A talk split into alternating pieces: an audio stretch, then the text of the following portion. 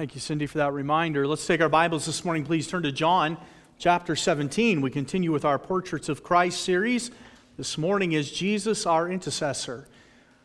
Jesus, our intercessor. John chapter 17. When you found your place there, could I encourage you to take out your bulletins for a moment? We got a new bulletin this morning. Uh, Calvin spent some time this week and designed us an ACE bulletin.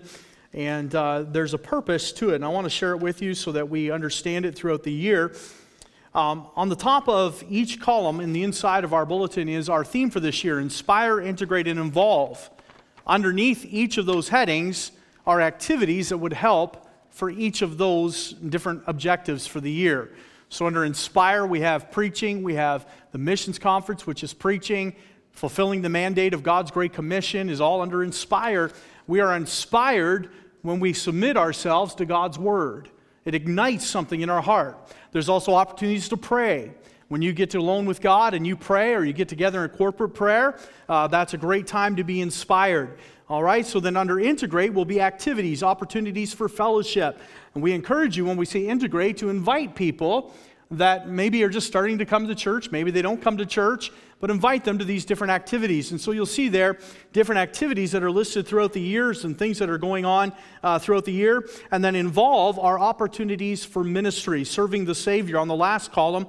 And so the Nets meeting, of course, a special offering for the Dobb family. That's an opportunity to serve God. We need some baking for the ladies' tea and, and all the rest. And so that will help you this year to understand each column has a purpose and uh, underneath those things, now sometimes, of course, we'll, we'll only have two or three. We'll draw a line and we'll put a little thank you note or something else that's, that's going on in the church. But for the most part, uh, we'd like you to understand that we're trying to uh, help us to inspire, integrate, and involve. All right, and so let's take this mandate seriously throughout the year, and all of those activities fall under those columns. Also, I would encourage you keep a bulletin in your Bible.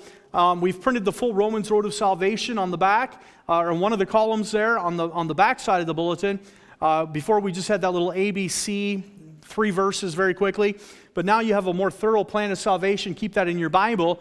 And when you're talking to people, you have a reference guide uh, to help you lead a soul to Christ, all right? Then, of course, on the back is our weekly schedule, nursery schedule, and statistics from the week before. All right, let's take our Bibles this morning, please. John chapter 17. John chapter 17. As you remember, we are in the final week of the Lord Jesus Christ. And in John chapter 16, we, we read about how Christ was preparing his disciples with some promises. He gave them some promises that would help them endure the hatred, the persecution, and the rejection that he talked about in John chapter 15. John chapter 14 is the first mention of any of this right after he met with his disciples in the upper room for the Last Supper, the Lord's table, as we now call it. And so in John chapter 14, of course, he tells them about heaven.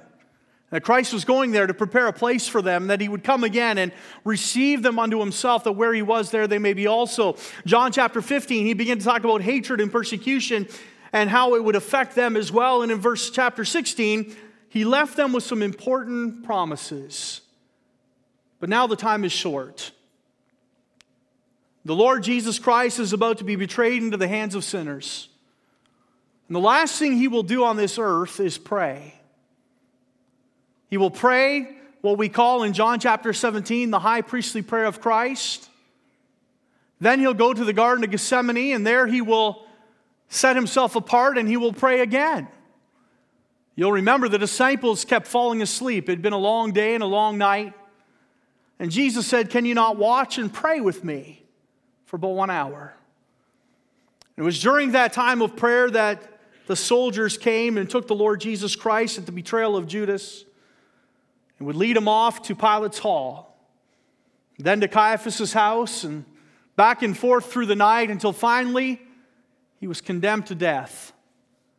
You die upon the cross on a hill called Calvary or Golgotha. There he was made a laughing stock for the world. As we were in Israel a couple years ago, we got to see that place of the skull, Golgotha. And our guide said to us, you know, it's interesting that so many artists' conceptions of this place have Jesus crucified on top of the hill. But he said it's very likely that he was crucified down here in front of it. Just, the Bible just said led away to a hill. It didn't say upon the hill. Because right there was the Roman road that went through. It was there that he was most visible to everybody else. It was there that he would be mocked and scorned by the passersby. It was there that would best serve as a warning to those that were coming and going from Jerusalem that they were still in the Roman Empire and they still must abide by their laws. Or crucifixion was a possibility. And Jesus Christ would die there on that cross and shed his blood. But in preparation for that time, we see that Christ prayed two different times. This is the first, and we'll look at the second at a later time. But I want you to notice this morning in John chapter 17 and read with me, if you will, the content of Christ's prayer and how we can learn that Jesus, through his prayer, really loves us. Let me encourage you to do something. We come on Wednesday nights and we gather in prayer, and Sunday nights we have a prayer time at 5:30. Go to those, those sessions of prayer and be encouraged to pray with somebody you don't know. Get with somebody new that you've not met before, fellowship with a whole lot. You learn more about people by praying with them than any other thing. Several years ago, I, I was uh, at Faithway Baptist Church and they had a conference. I can't remember, it must have been their spring Bible conference. And Pastor Alan Holman was there. I don't know if you know Pastor Holman, but Pastor Holman is just a massive, strong man. He had been a steel worker for a lot of years, and by moving big pieces of steel, his, his arms would just bulge. He, he never wore that I can remember, maybe others can remember, but I remember seeing him several times in a short sleeve shirt, and it was mainly because it seemed that he couldn't get the sleeves over his muscles. Just a big, strong man. And because of that, it just seemed like, and just his face, you know, some people have those faces that just don't tend to smile. He was a happy guy, but his natural look kind of looked glum. It's just the way he was. It wasn't that he was unhappy, it was just the way his face was. And so uh, I, I, was kind of always nervous around this guy. He's a big guy, and he's a, he kind of doesn't look real happy all the time. And I, I don't know how to approach him. Well, one day, Pastor uh, was preaching, and he encouraged after the service during the invitation, Would you grab somebody you don't know real well and, and come and pray with them? And Brother Holman was sitting in front of me, and he turned and said, Brother Fury, come pray with me. I met the most tenderhearted man by spending some time in prayer. It opened up a whole new world to me about Pastor Holman as he wept at that altar and prayed for people by name in the church and pleaded with God for his family and for the salvation of souls. And to be honest with you, I never got to pray because he prayed the entire time and then the music began to play and there was no time. And we stayed up there. And by the time we were done praying, I stood up and I realized that 700 eyes were looking at us because he had been praying for so long, but I got to see his heart that day. In John chapter 17, we see the heart of Jesus Christ. A lot of people, the Romans, hated him. He was an insurrectionist as far as they were concerned. The Jews, a lot of the Jews didn't like him because he was turning their religion upside down. The Pharisees couldn't stand him because he threatened their very existence. Yet I dare say that if they just spent a time in prayer with Jesus Christ, they would have learned how much he loved them. Look, if you will, in John chapter 17 this morning in the Bible. I won't read it all at once, but let's read the first few verses. These words spake Jesus and lifted up his eyes to heaven and said, Father, the hour is come. Can you imagine how difficult that must have been for Jesus to say? Just a little while later, he'd say, Let this cup pass from me. Nevertheless, not my will, but thine be done. It was a fearful time. It wasn't something he looked forward to. You understand that we have missions that have been given us in this life and things that we are mandated to do and things that the Bible commands us to do that we don't relish always. Some of us say, well, I could, I could never tell another soul about Christ. I'm afraid they might mock me or scorn me. I, I can't let people at, at my workplace know that I know about Jesus Christ or that I go to church faithfully. That would be, I'd become a laughing stock. I don't want people in my school to know that I'm a Christian. They'll persecute me. It's not always easy to do what Christ wants, but it is always right. It wasn't easy for Christ to come to Calvary, but it was God's plan and it was God's will. And so for Christ to say those words, Father, the hour has come, must have been heart wrenching. I don't know what Jesus knew as a 12 year old, but there in the temple, he said to his mother, I must be about my father's business. He knew that his father had a special plan for his life. He knew that he had been set apart for something very special. And I, I, we say, well, he was God in the flesh. He must have known. But it seems that if we read the Bible correctly, that Jesus Christ had set aside a lot of those things that he would grow in wisdom and in favor with man. If he was God and knew everything, he didn't have to grow in wisdom, but the Bible is very plain that he did. He wouldn't have had to go to school, but he did. He wouldn't have to learn to be a carpenter, but he did. And so God had somehow shielded him from some of the things that were coming. But when he was 12, did he know? When he was baptized as John the Baptist was the will of God fully laid before him, did he know that he would one day end at Calvary? And I believe he did because he began to preach uh, as, as he went, his preaching began to grow and began to reveal that one day he would give his life for the sins of the world. It's at the beginning of this story in John chapter 3 that we read that God so loved the world that he gave his only begotten Son. Those are the words of Christ to Nicodemus. And Jesus seemed to know very early on. But as those years ticked away, it seemed like something that was so far down the road, it wasn't something we need to worry about right now. If you were to go to the doctor today and the doctor was going to say to you, Well, listen, here's the thing. He says, I think you have about 30 years left to live. I don't know that that would scare a whole lot of us all that much.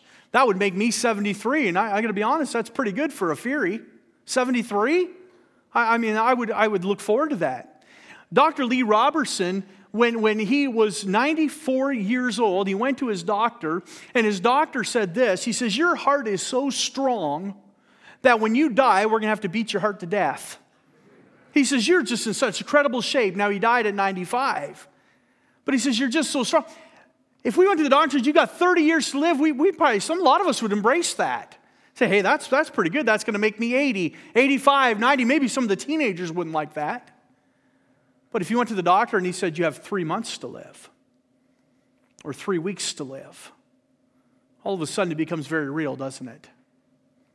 We begin to treat life differently and we begin to look at the circumstances around us and we begin to prepare ourselves for the inevitable. Jesus is acknowledging that time has come. This is not a 12 year old boy understanding I've got 20 years. This is not a man that has been baptized and understands that maybe I've got three, three and a half years. But this is a man that knows he just has hours left. And he expresses to God, The hour has come. And here's what he prays Glorify thy Son that thy Son also may glorify thee. As thou hast given him power over all flesh, that he should give eternal life to as many as thou hast given him. This is life eternal, that they might know thee, the only true God, and Jesus Christ, whom thou hast sent.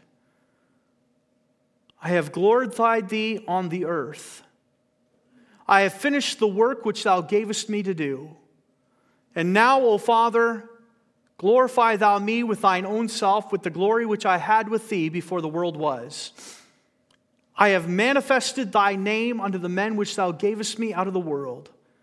Thine they were, and thou gavest them me, and they have kept thy word. Let's pray together. Father, I'm thrilled this morning to welcome these new folks into our church. What a blessing. Lord, for the Sims and Staleys and the Strides. Lord, we pray that you bless them. I pray that they'd feel part of our family. Father, I'm thankful also for the songs that have been sung that would glorify your name. Lord, we are so thankful for that sweet hour of prayer. And when I think of that sweet hour of prayer, I can't help but think of the time that the Lord Jesus Christ stole away into the garden and sweated drops of blood and pleaded with you to let this cup pass, but finally accepted your will and gave his life a ransom for many. Father, I pray that you'd help us as we examine this, what has been called the high priestly prayer of Christ. And we learn that Jesus really does love us by the way he intercedes for us. Give us another portrait of Christ today, another side of him that we might learn more about him and draw closer to you as a result. Father, may the Holy Spirit speak to our hearts and help us. Fill me, I pray. I need your help. We surrender to you. And Father, we'll thank you in Jesus' name. Amen. In the passage of Scripture I just read you, those first six verses, we find the first element of the Lord Jesus Christ's prayer, and I, I've titled it this Exaltation in Prayer. The Lord Jesus Christ teaches us something by exalting God in his prayer. You know, prayer ought to really be a time of praise and thanksgiving as well. Somebody has said this What if God gave you tomorrow only the things we thanked him for today? I wonder if we would just put aside all of our needs and cares for but a moment and Spend a special time each day in prayer just giving thanks to God. Just praising Him for what He's done and worshiping Him for all, all, all that He is. And that's really what the difference between praise and worship is. We talk about praise and worship in, in one sentence, but there is a difference. Praise is giving praise and thanks to God for all that He has done for us. Worship is thanking God for who He is. So we exalt Christ for being our Savior. And we worship God for being our Father that sent His Son. We, we worship God for being almighty and all powerful. We worship Christ for being the great physician. But we thank Him and praise Him for the personal works in our lives. And do we spend time exalting God like that? Jesus did. As we look at the exaltation in prayer, the Bible talks about us in verse 1, and this topic in verse 1, he says, These words spake Jesus and lifted up his eyes to heaven and said, Father, the hour is come. Now look what he says glorify thy Son. Now, if there was a period there, we'd say we better not learn from that. It's okay for Jesus Christ to be glorified because he is God in the flesh. He is the Word made flesh. He is the Son of God. He is the Savior. He is the one that sits at the right hand of the majesty on high. He is the one that intercedes for us. He is worthy of glory. And it's okay for him to say, God, glorify me.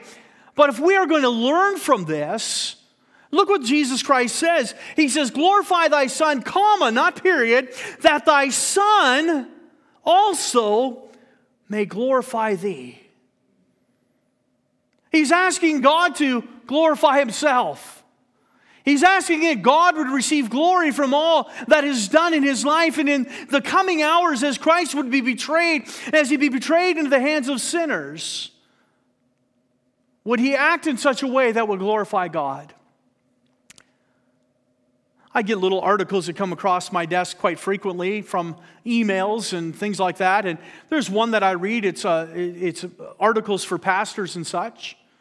And one of the authors on the one was an American man, and he was talking about the American elections again.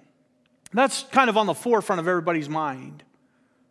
And he got talking about the last week in Iowa, what happened there, and New Hampshire's coming up on Tuesday, the, the caucuses that are, that are taking place. And he began to talk about now there's some real pressure on these men. Donald Trump did not perform in Iowa as well as he thought he might. Marco Rubio performed well above what they expected he might. And, and Mr. Cruz had stepped back a couple points from what was predicted as well. And so they were talking about this pressure, and now the, the hyperbole and the, and, and the, uh, the fighting has, stepped up. They've been very pointed with one another in the media and talking about one another's faults. And this author, this pastor, said this He says, It is times like these that we will see their true character.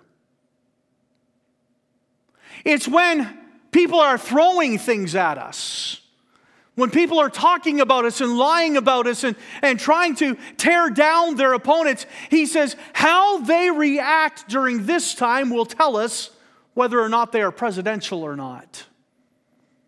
And he made that application to the Christian life. He says, when everything's going well, that's not how we judge your character. But when the world is persecuting us and attacking us, that's when we see what we're really made of. That's when Christ can truly be seen in us. You'll notice that Jesus prefaced his comments by, Father, the hour is come. A couple months ago, Judy Judge sang a song, and as she was singing, I was sitting here and I got tripped over a couple words. That ever happened to you? Now, I've encouraged you in the past don't, don't set your doctrine by a song, all right? You, you can't do that. When the trumpet of the Lord shall sound and time shall be no more. My Bible says there's at least a thousand year millennium and there's a, you know, uh, there's time still. And, and so we sing songs that sometimes don't just click just right, you know, and, and she sang a song, and I started tripping over the words. And it was talking about Mary and how she'd seen Christ at his best and she'd seen him at his worst. And I thought, when was Jesus ever at his worst? And as I was sitting there, I missed the rest of the psalm because it dawned on me. I began to think this hour that Jesus is talking about was the worst day of his life. It was a day that his father would forsake him. It was a day that the sins of mankind would be placed upon his back. It was a day where he'd be nailed to a cross. It was a day that they would rip out his beard and spit in his face. It was a day that they put a crown of thorns upon his head. It was a day that they would cast lots over who could get his clothes. It was a day of utter humiliation. It was the absolute worst hour of his life. And do you know what Jesus said? Father, Help me glorify you. That was his prayer. His prayer was that he would exalt God no matter what happened. What a horrible day. A day that Christ would cry out, My God, my God, why hast thou forsaken me? And yet, through it all, his prayer was, Lord, help me to exalt you in this. Jesus recognizes some things during his prayer that God deserves to be glorified for. It's almost like we need a reminder, and he says, Here's, here's what I'm going to glorify God for. And in verse 2, we see, first of all, we need to glorify God for eternal life through Christ. The Bible says, As thou hast given him power over all flesh, that he should give eternal life to as many as thou hast given him. Listen, are you glad you're saved today? Then we need to exalt God. We need to glorify Him in our prayer. We need to thank Him every day for that Christ died on the cross and paid the price for my wicked soul, that I could have eternal life through Jesus Christ. We see also that we are to glorify God in the everlasting light of God. Verse 3 says this, and this is life eternal, that they might know Thee the only true God, and Jesus Christ, whom thou hast sent. Verse 6 says, I have manifested thy name unto the men. You know what that word manifest means? It means to shine a light upon. I'm so thankful that Jesus came because once I was a child of the darkness, but now I have come into his everlasting light. Jesus Christ shined a light upon the Father and he reconciled us to God. We are to thank God for that. We are to exalt him for that, that Christ has made a way to the Father. Jesus said, I am the way, the truth, and the life, and no man cometh to the Father but by me. We are to exalt him in prayer through, because of eternal life, because of the everlasting light, and because of the earthly legacy of Christ. Look at verse 4. I have glorified thee on the earth. I have finished the work which thou gavest me to do. When I think of Christ's legacy on earth, I think first of all of his miracles. I thank God for his power. Notice how Christ, as he prays, all he's doing is exalting God, these first six verses. He's thanking God for salvation. He's thanking God for all that He is and all that He does. He thanks Him for eternal life through Christ. He thanks Him for the everlasting light that allowed us to be reconciled to God, that He shined a light upon Him. He's thanking Him for Christ's legacy. I, I have finished the work, I have glorified the on earth. He's thankful for those miracles. Uh, listen, can I tell you something? God is still in the miracle working business. Do you know that? God still has the power. Every time you see a soul saved, that's a miracle. That's the result of Calvary. That's the result of an empty tomb. Not a soul could be saved if Christ laid in that grave. But that's a miracle. God has the power to heal, He is the great physician. God can still do miracles. Then we also see that with this legacy, we see not only his miracles, but his ministry. Jesus said, I've come to bind the brokenhearted, to set the captive free. He is the balm of Gilead. He is that comfort that we know, and He is that presence that says, I will never leave you nor forsake you. So not only do we thank God for His miracles, but we thank God for His ministry. But I see in verse 5 that we are to thank God for His mission. What was lying before the Lord Jesus Christ still at this point in time was he still had to go die on the cross. The Bible says in verse 5 And now, O Father, glorify thou me with thine own self, with the glory which I had with thee before the world was. You know, the crowning moment of the Lord Jesus Christ was Calvary and an empty grave. Jesus said, If I be lifted up, I will draw all men unto myself. The Bible goes on to clarify, he's not speaking there of just being promoted and preached about. He was signifying which death he should die. He was speaking about being nailed to the cross of Calvary. He was speaking about lifted up before the men of this world and being mocked and despised. There was a mission set before us, and Jesus' prayer was God, no matter what happens, I've glorified you on this earth through my miracles and my ministry. And now, as I go, Father, Lord, help me to glorify you before the world before I come home. He says in verse 5, he makes reference to that time he'll be reunited with the Father. He says, Now glorify thou me with thine own self. As I return to your presence, as I come home in just a few days, he says, I want to return to that glory that I had before I came to this world. He was going home. The first thing we can learn from the Lord Jesus Christ is that we are to exalt God in our prayer. The first six verses, that's all he does is he gives thanks and exaltation in prayer. The second thing I want you to see this morning is his expression in prayer.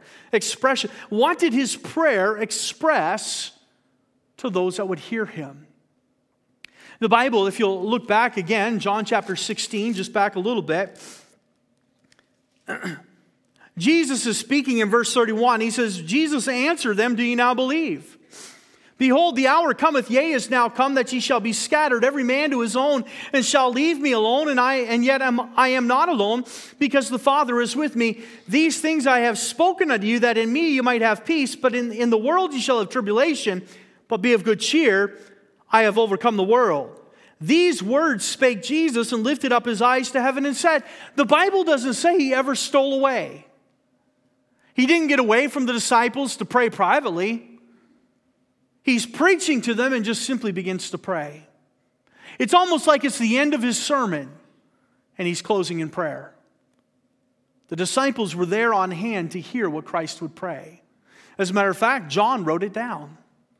The Holy Spirit helped him to remember many years later, but it sounds like a firsthand account as Jesus was beginning to pray. He says, These words spake Jesus. And so, what did Jesus express to those that heard? First of all, verse 7 now they have known that all things whatsoever thou hast given me are of thee. I want you to notice, first of all, the deference of Jesus. Jesus was not trying to receive glory for himself, he was giving glory to the Father. The Bible says in verse 7 he told the disciples through prayer that everything came from God. Anything that they had received, anything that he had preached, was something that God had given him and he had passed it on to them. They have known that all things, whatsoever thou hast given me, are of thee. We see his deference in his salvation. Look back at chapter verse 2 with me. He says, As thou hast given him power over all flesh, that he should give eternal life to as many as thou hast given him. And this is life eternal, that they may know thee, the only true God. Salvation comes from God. Jesus Christ was the Word made flesh. He was the gift of God that came to give us eternal life. He was the one that would die on the cross and shed his blood. And yet he says, God, it was your idea. And I give you glory for salvation. Jesus was very humble in his prayer. We see regarding Scripture in verse 8 Jesus again defers to the Father. For I have given unto them the words which thou gavest me. The Word of God. You know, we look at the Bible and we say, wow, Jesus was a fantastic preacher. We read the Beatitudes in Matthew chapter 5 and we say, wow, isn't that a great message that Jesus preached? And we read, and Jesus at the end of his life says, God gave me every word. That's humility we see that Jesus Christ was led by the Spirit into the wilderness. We see that he was there and kept by the Spirit of God. But the Bible says when he left the wilderness after being tempted by the devil for 40 days and 40 nights, he came into the Galilee in the power of the Holy Spirit. You see, it was that deference or that dependence upon God, it was that humility and that submission unto God that gave Christ great power. What a great example to us. If we are going to do anything for God, we must fall upon our face humbly before Him and defer to Him. Be very careful whatever you do.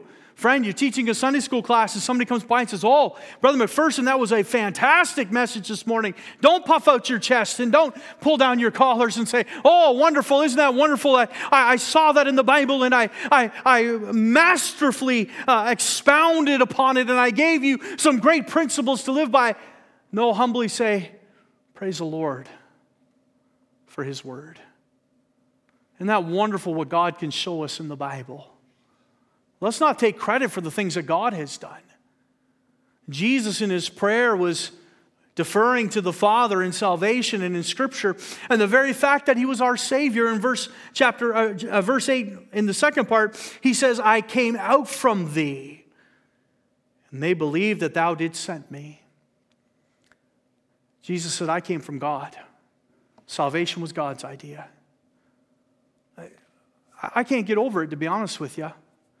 Jesus Christ, the King of glory, the Word made flesh, the Son of God, I mean, 100% God, said, Salvation's of the Father.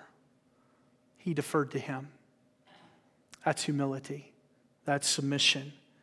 That's what he expressed to his disciples in prayer. Secondly, we see expressed in prayer the desire of Jesus, not just his deference, but his desire. Look at verse 11. And now I am no more in the world, but these are in the world, and I come to thee. Holy Father, keep through thine own name those whom thou hast given me, that they may be one as we are. Look at verse 22. And the glory which thou gavest me, I have given them, that they may be one, even as we are one. I and them, and thou and me, that they may be made perfect in one, that the world may know that thou hast sent me and hast loved them as thou hast loved me.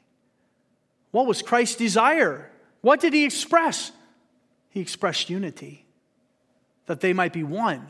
Verse 11, verse 22, verse 23, that his people may be one. All those that would know Christ. You understand that he's praying in front of the disciples, and the disciples, in just, in just a few weeks, would be scattered abroad throughout the face of the entire earth. In 40 days, Jesus would send up into heaven. They would go back to Jerusalem, and there they would wait for the promise of the Holy Spirit. On the day of Pentecost, the Holy Spirit would come, and the, the Word of God would spill out into the streets, and thousands would be saved. But shortly after that, because of persecution, the disciples would go into all parts of the world. There'd be some that would stay in Jerusalem, others would go down into Africa, some into the Far East. They believed that Paul, the apostle, made it all the way to the shores of France and sent boats into Great Britain to preach the gospel. They said, What is the point? The point is this that Jesus was speaking to the representatives of many churches, and he says, I want you to be one. Now, I'm not talking about ecumenicalism this morning. Don't get me wrong. I'm not going to have other denominations preach in our pulpit. They have different fundamentals, they have different beliefs, they, they use a different Bible. I, am not for that at all. I'm just saying the, the, the truth is this, friends. Sometimes we treat unsaved people better than we do the brethren. Did you hear what I said? It's, it's very easy if the, the neighbor's out cutting his grass says, hey, let's have a coffee, and we get a coffee with them, but we run into another Christian in the, in the coffee shop and we shun away from them because they, they have a little bit different doctrine. Listen, I'm not asking you to preach to them. I'm not, I wouldn't say let them preach to you. I'm not saying get down and have a Bible study with them. I'm saying that we are brethren in Christ and we're to be united in that sense. That was Christ's prayer. I remember going in a grocery store one time, and I, I told you about my friend, Brother Ketchum. Lloyd Ketchum and his wife were from the Foursquare Church. Anybody heard of the Foursquare Church? And uh, the Foursquare Church was an offshoot of the Pentecostal Church. And because the Pentecostal Church wouldn't allow women preachers. So the Foursquare Church started because they would allow women preachers. And Mr. and Mrs. Ketchum went to a uh, more of a, a, charismatic church on Sunday mornings, but you understand they were 90 years old, and their church didn't have an evening service, so every Sunday night they'd come to our church. And I used to love having them, to be honest with you, because they were vocal. Oh, you understand what I'm saying? They were Pentecostal. They were vocal. And Mrs. Ketchum would sit down there with her little fist, and she had this deep growl, and she would, Amen! Amen, preacher! Well, we had a good time with them. And they just come to church and they, they never interfered. They never, I mean, they never tried to share their doctrine with another. They never tried to take anybody from our church. We had folks, we had um, folks that came from the Salvation Army church. They didn't have an evening service. And so they'd come in full uniform and sit in our church on a Sunday night. He said, Did you let him preach? No, I didn't let him preach. Did he ever try to take anybody from the church? No, we'd have a problem then. He didn't try to share his doctrine. But Bram would come in, and his wife, Bram Spurl was his name, and they'd come in every Sunday night and they'd sit in our church just because they enjoyed having a Sunday night service and they enjoyed preaching.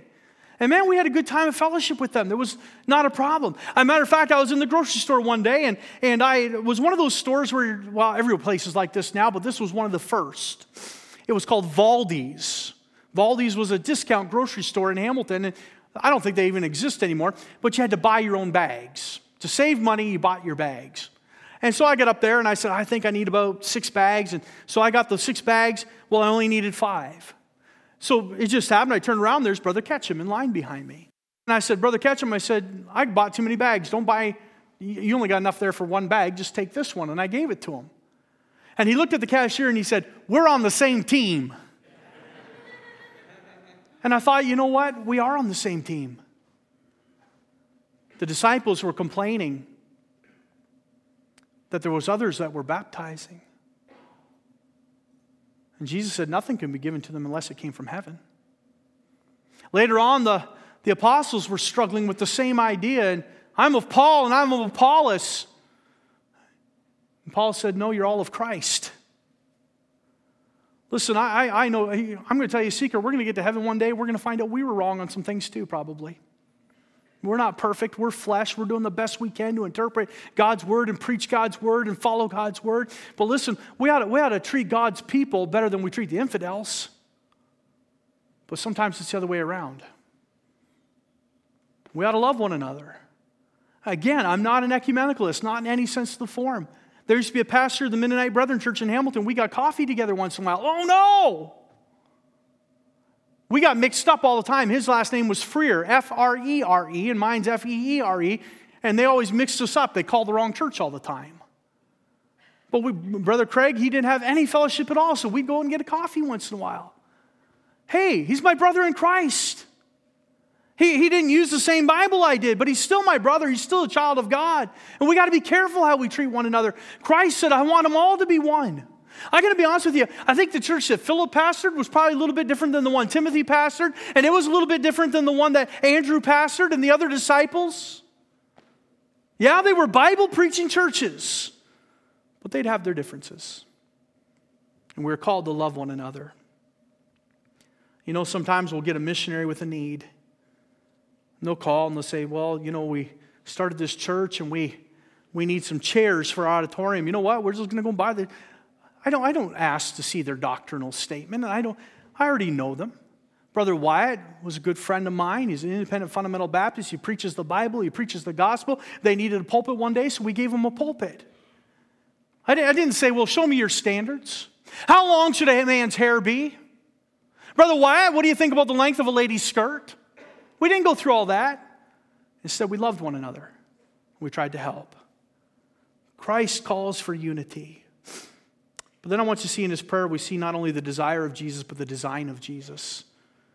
In verse 13, now come I to thee, and these things I speak in the world, that they might have my joy fulfilled in themselves. You know, Christ's design is that you might have joy. That's the purpose with sharing his word with the believers. If you read the whole context, he says, I want them to have my joy. These things I speak in the world, the word of God, that they might have joy. The Lord Jesus Christ, think about this, is praying for your joy. Joy is different than happiness. I can go to a funeral and have joy, I don't have happiness. There are times where I'm discouraged. There's times where we have grief. There's times where we suffer sorrow, but we can still have the joy of Christ. And Christ is praying, as he is in, in John 17, that his believers might have joy. And then he says in verse 14, I have given them thy word, and the world hath hated them because they are not of the world, even as I am not of the world. I want you to notice that Jesus is praying for our preservation. He wants us to understand his sufficient grace. He says, I have given them thy word. Why? Because it'll preserve them. The world hates them, but they have the world. I pray not, verse 15, that thou shouldst take them out of the world, but thou shouldst keep them from the evil. Sometimes we look around and we watch the news and say, Lord, why are we here? God says, I'm praying to preserve you, to keep you from the evil. Keep preaching Christ, keep sharing the gospel. He'll preserve us. Then he's praying for our separation. Verse 16 They are not of the world, even as I am not of the world. Sanctify them. That means to set them apart or to separate them. Sanctify them through thy truth. Thy word is truth. There is separation. We can have fellowship with the brethren in Christ. We can have a coffee with unsaved people. We can share the gospel. We can be friendly and kind. But there is a separation. The Word of God divides. We are separated by truth, and there are some things that we must not compromise. We must stand on the truth. So to be sanctified, verse 18, as thou hast sent me into the world, even so have I also sent them into the world. And for their sakes I sanctify myself, that they also might be sanctified through the truth. What did Christ express in prayer? The desire of Jesus, the design of Jesus, and the deference of Jesus. But I want you to notice finally this morning the example in prayer. What can we learn from Christ's prayer? First of all, we can learn his purpose. Christ's purpose in prayer was to bring glory to God. To bring glory to God. If I can just reference those first five verses again, that was his purpose. When we pray, our purpose ought to be bring glory to God. I'm reminded again of James chapter 4 and verse 3. You ask and you have not because you ask amiss. We're going to consume it upon our own lusts. That's not bringing God glory. But Jesus, everything he prayed says, God, I want you to have glory for this.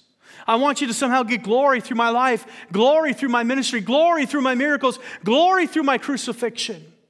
That's what he prayed, that God would get glory. The second purpose is not just to bring God glory, but to fulfill the plan of God. Look at chapter uh, 17, verse 2. And thou hast given him power over all flesh that he should give eternal life to as many as thou hast given him.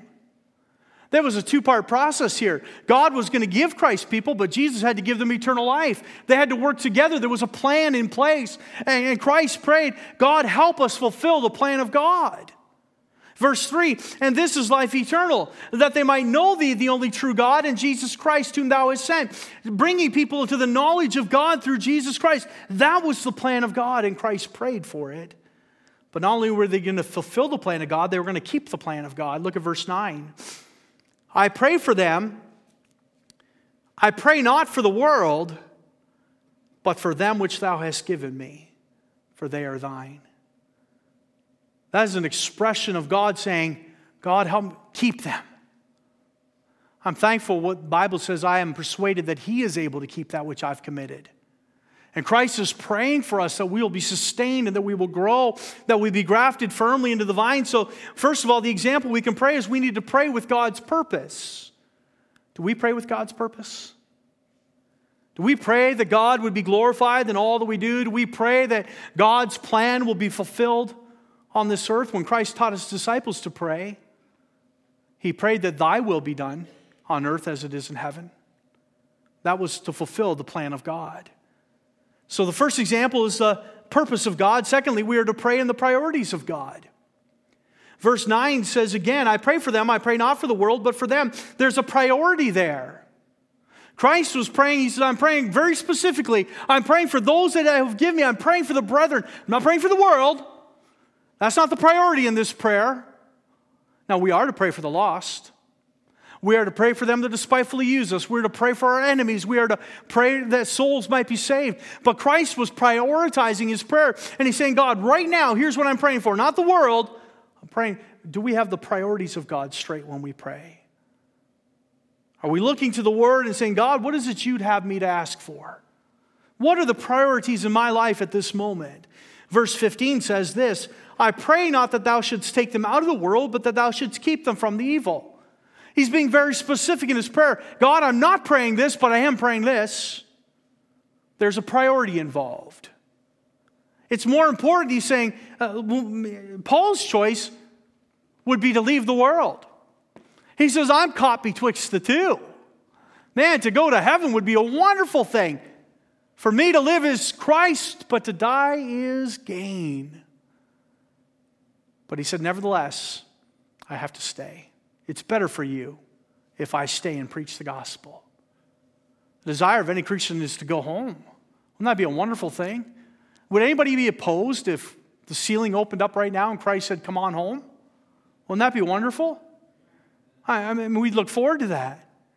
But Jesus said, Listen, I'm not asking them to be taken out of the world.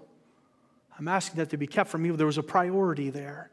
Verse 20 says, Neither pray I for these alone, but for them which also shall believe on me. He said, why? He's praying for those that would come down the road. There's a priority there. He's praying for you, not just for the disciples, but for those that would believe later on. He's praying with priority. And then we see his posture before God. Think about this with me. God in the flesh, Jesus Christ, submitted himself to the Father. If Jesus submitted himself, what should our posture be? If Jesus came humbly to God, how should we come? That's his example to us in this prayer. Over and over again, he just submits himself. Just the fact that he's praying is submission to God. Let me ask you, what is your prayer life? Are you humble before God? When you're driving down the road and it's slippery and slidey, is your very first thought to start talking to God? Where, what's your priority? Do you humbly submit yourself to Him in all things? When you're faced with a financial problem, do you think to yourself, well, we'll get through this? We'll get through this. Or do you turn to God who says, But my God shall supply all your need according to his riches and glory? When you're faced with a medical issue, do you say, Well, listen, have a positive outlook, keep a stiff upper lip, we're going to get through this? Or do you say, No, we're going to pray, we're going to go to God? Every time we pray, we are submitting ourselves to God's authority in our lives. That's what Jesus is teaching us. His posture in this last hours was to humble himself to the will of God. Listen, if we really want to see God get glory for everything we do, we have to humble before him. We have to fall before him and submit to him and understand that he is to receive the glory for all that we do. God is a jealous God, and he will not share his glory with another. And by praying and submitting to him, Jesus Christ on this earth, some might have overheard him. If there were Roman soldiers around, if there were other people other than the disciples, they might have thought, what a weak religious leader.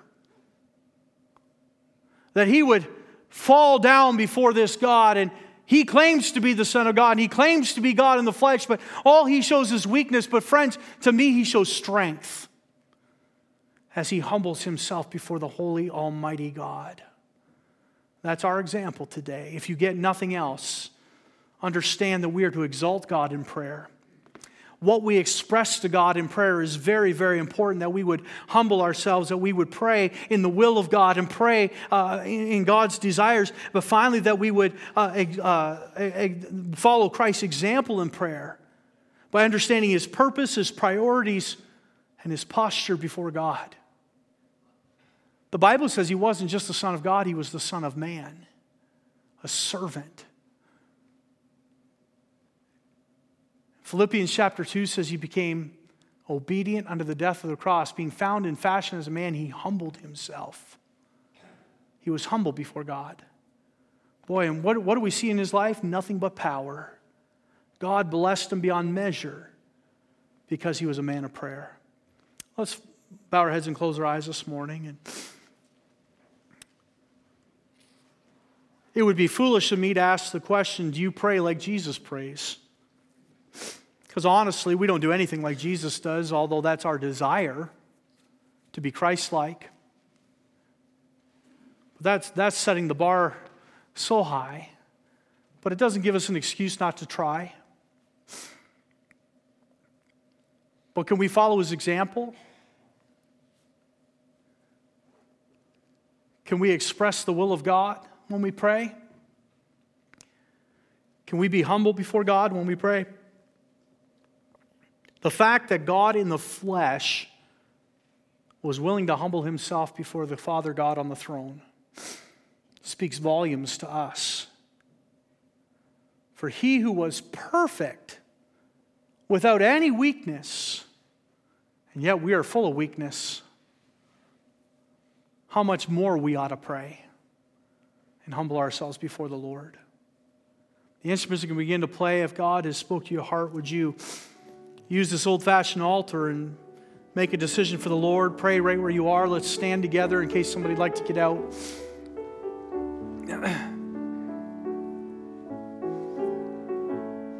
In this entire portrait of Christ, we see how much Christ loves us. For he was willing to submit himself and humble himself and go to the cross and pay the price for our sins, but he prayed for those that would come along behind. He's praying for you. Today, his ministry is to sit at the right hand of the Father and intercede on our behalf. He loves you very much. What a great God we serve. Maybe there's one here today say, Preacher, I don't know Jesus as my Savior. He was praying for those that would believe on his name later on. And maybe you be one of those today that would believe on the name of Jesus Christ. There is none other name given among men whereby we must be saved but the name of Jesus. The song being played right now is Jesus is the sweetest name I know. Why? Because it's through Jesus Christ. You can know the Father and you can know eternal life. There's one here today say, Preacher, I'm not sure I'm saved. If I were to die, I don't know where I'd go, heaven or hell. I'm just not sure. And I promise you, I'm not going to embarrass you. I won't call out your name, but could I pray for you today? Would you slip up your hand? Is there one?